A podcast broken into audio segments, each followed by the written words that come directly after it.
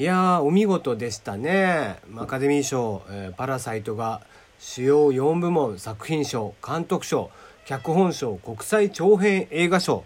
このね4部門にて、えー4冠達成ということで、えー今回のアカデミー賞では、えー6部門ノミネート中4つで最優秀、えーということですね。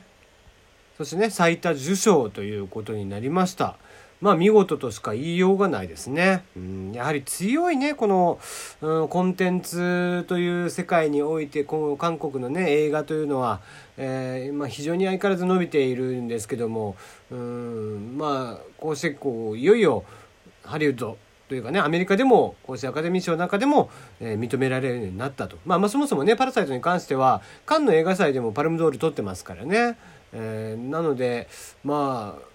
もうこのねポン・ジュの監督がもうこう本当に世界的監督に、えーなった作品になりましたね。まあ、アカデミー賞そのものがこう最近はねこうアメリカ、えーだけじゃなくていろんなこう人種に対しても広くアカデミーというのは、えー受賞をしていくとあ、まあえー表彰していくというのを、まあ、ちょっとキャッチフレーズ的に挙げていてでその中で今年はこの「パラサイト」という作品が見事にね、えーいろんな形で結果を残してきて、えージョーカーがね前評判はすごく高くてでジョーカーであったりとかあと、まあ、最近であれば1917がね、えーまあ、作品賞を取るんじゃないかと言われていた中で、えーまさかの、えー外国語映画賞外国語の映画の中から、えー受賞ということで、まあ、素晴らしいことだと思うんだよね。うんどうしてもアカデミー賞はねその主要の三大映画賞のね中で、えー入れず、えーずっとねまあまあ歴史もあったりとかするんだろうけどいろんなこと経緯があっていろんなまあそこら辺は俺は詳しくは知らんけど。ただこう、うん、このアカデミー賞が本当にねこう世界の、えー映画の賞としてこれで一つ認められるっていうことにもなるでしょうし大きな変革の賞になったんじゃないかな今年は授賞式になったんじゃないかなと、えいうのを感じながら見ていましたね。うんまあね、えーもう公開から1ヶ月以上、えー経っているので、えーだいぶ、えー関数は少なくなってきているとはいうものの、とはいええーまたこれによってね、日本でもまたヒットをする、さらにヒットをしていくでしょうから、えー関数も伸びていくのかなとかって思っていたりしますね。はい。えーテリーの山々すぎる部屋、テリーでございます。いかがお過ごしでしょうか？はい、えーこの番組ではメールの方を募集していますよ。えー、ツイッターの方にメールフォームがね、えー固定ツイートで後ほど上げておきますので、そちらの方と。あのーもしくはこちらの番組の詳細、こちらを押していただきましたら、えーメールフォームの方が載っていますので、えーそちらをご覧くださいということで、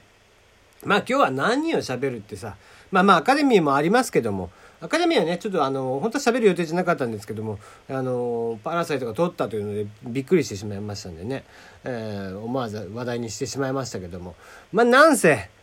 えー神田松之丞じゃないですかね、今日はね。いよいよ今日の、えー12時を、まあ、ひまたぎでですね、えー神田松之丞改め六代目神田伯山という名前に変わると。いう感じですね。えーまあなんだろうな。松之丞を知ってからというものは松之丞のねラジオをずっと聞いていたりだとか、まあ、テレビでえ見れる機会があればできるだけテレビで見たりだとかね、えー講談なんかも、えー動画で見れる範囲のものはまあ見ていたりだとかしましたけどもね、うん、やっぱりこううんまあなんだろう。時代が一気にこう彼に傾いたというかね、うん、そんな中、えー真打昇進そして、えー神田伯山という大名跡それをね継ぐことになりということでまあなんちゅうかこのねその襲名というのってこのやっぱり伝統芸能ならではで、ね、大きな名前を継いでいくというものがね、えー不思議なもんで、えー彼らにとっては当たり前の行動であったりとかするんだけども。まあどういうプレッシャーなのかっていうことでね、まあ松之丞がね、それに対してじゃあ、うん、プレッシャーを感じているかっていうのは彼の性格上でよくわからないけども。まあそれなりのね、プレッシャーは当然あるんでしょうけども。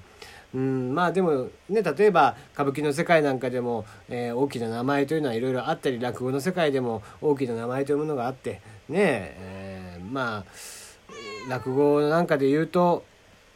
やっぱりねあまりに大きな名前とかだと継ぐっていうのにはやっぱ実力というものがねそのうんまあ、継げる人は実力的には本当は継いでもいいと思われるような人もいるんだろうけどもなかなか継ぐことができないと。例えば三遊亭三遊亭のね炎症だったりとかご近亭新章とかね。ねまあみんなが知ってるところでいうとかあの立川の男子もそうだよね、えー、男子なんかもそうですしまあ延長とかねまあいろいろありますよ。ねまあそんな中ね、えー、親のコネで、えー、林家正蔵とかも いたりとかしますけども正蔵の名前もね大名跡ですから、えー、まあそんな中で。正蔵師匠とかはね今もう一生懸命やられてるのでもう落語一本にね完全にしてしまったのであのちょっと前までは僕らがね若い時なんかは小武平っていう名前で一生懸命タレント業もやってましたけども今となってはもうやっぱり正蔵という名前を継いでからはもう寄せに、えー、寄せ一本とほとんど寄せ一本という感じでやってますよね。うんだからそんなこう感じでその名前が変わっていく名前を受け継いでいくということのこう重要さうん。そしてまあ責任の大きさとかね、えー、そういったものっていうのがやっぱり、まあ、僕らにはあまりなくて、うん、それがねこういかいかにすごいことなのかって。もちろんあの情報として知ってはいるものの彼らが受け継いできたその名前それぞれの1代目から2代目3代目4代目5代目という、えー、いろんな名人の方々がいろんな歴史を紡いできてそしてその、えー、紡がれた歴史を一緒に背負って、えー、今後生きていくことになるわけですよね。うん、そのなんだろうなこう不思議な感覚ですよね。そういったものって。なかなかに一般人だとさ名前を継ぐなんてことはまずないわけじゃないですか。うん。そういった中でねじゃあうんまあそうですね。僕が誰かの名前を継ぐなんてことはまずないわけですよ。今後。ね。不思議だなとは思いますけどもね。松之丞とかもなんかさすがにこう今日の夜とかはちょっと興奮してなんかなかなか眠れ寝つけなかったりとかするのかなとかっていうふうにちょっと考えちゃったりするな。うん。ね。ねまあはんちょっと面白いもんでこうアメリカ人なんかはねたまになんとかジュニアとかいますよね。あのドナルド・トランプの息子はドナルド・トランプ・ジュニアですからね、うん、あれはものすごい自己顕示欲だよね 我が息子に同じ名前を与えるっていうのって感覚として分かんねえなっていう気がするんですけど。それとはまた全然違うんでね、うん、そうじゃなくてやっぱりこう大きな名前をこうまあ言ってしまえば本名は全然赤の他人ですからね。赤の他人が継いでいく。まあもちろん親子で継ぐ場合もありますけども基本的にはこうして、血縁関係でもなく、その派閥というかねその流派の人たちが継いでいく。っていうのがね不思議なもんだなとかって思ったりするな。うんだからねこれで松之丞という名前は、えー、松之丞の師匠である、えー、勝利先生が、えー、つけたわけなんですけどもそのね松之丞という名前も今度は、まあえー、実力派、えー、2つ目講談師ね神田派の2つ目講談師として実力がある人が2代、えー、今度は神田松之丞を名乗ることが出てくるかもしれませんしね。うん。そうなってくるとまたそれはそれでなんか面白いっていう感覚に陥るよね。えー、明日からはですねおよそ1年かけて、えー、襲名披露というのをやっていくことになるわけですけども。まあどっかしらでねやっぱり見たいよね。うん。まあ本当は今日明日見たいけどももうとてもじゃないけど末広亭無理ですから。明日末広亭に入るなんていうのは。もうどんだけ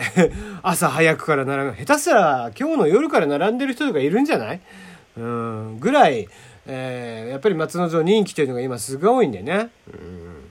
まあ明日なんかはね本当に、えー、明日から10日間っていうのはいろんな方々がまた襲名でゲストとしても来られますし、まあ、もちろんね、えー、それ以外のところでも、えー、いろんなゲストさんがどなたかがね来ら来られてみたいなのは多分あるとは思うんですけどもね。